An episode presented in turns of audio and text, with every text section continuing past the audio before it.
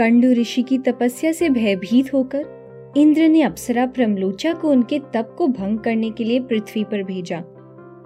प्रमलोचा के मधुर गीतों को सुनकर ऋषि ने अपनी आँखें खोली और उनकी सुंदरता के वशीभूत हो गए। ऋषि कंडू ने तपस्या छोड़कर प्रमलोचा के साथ विवाह कर लिया और गृहस्थ जीवन जीने लगे। प्रमलोचा के प्रेम में मोहित ऋषि को काल की गति का भी अनुमान नहीं रहा। एक दिन संध्या के समय ऋषि कंडू संध्या वंदन के लिए जाने लगे। तो प्रमलोचा ने उनसे पूछा कि इतने वर्षों बाद एकाएक ऋषि को संध्या वंदन करने की कैसे सूझी? ऋषि के पूछने पर प्रमलोचा ने उनको बताया कि उनको तब के 907 वर्ष हो चुके हैं।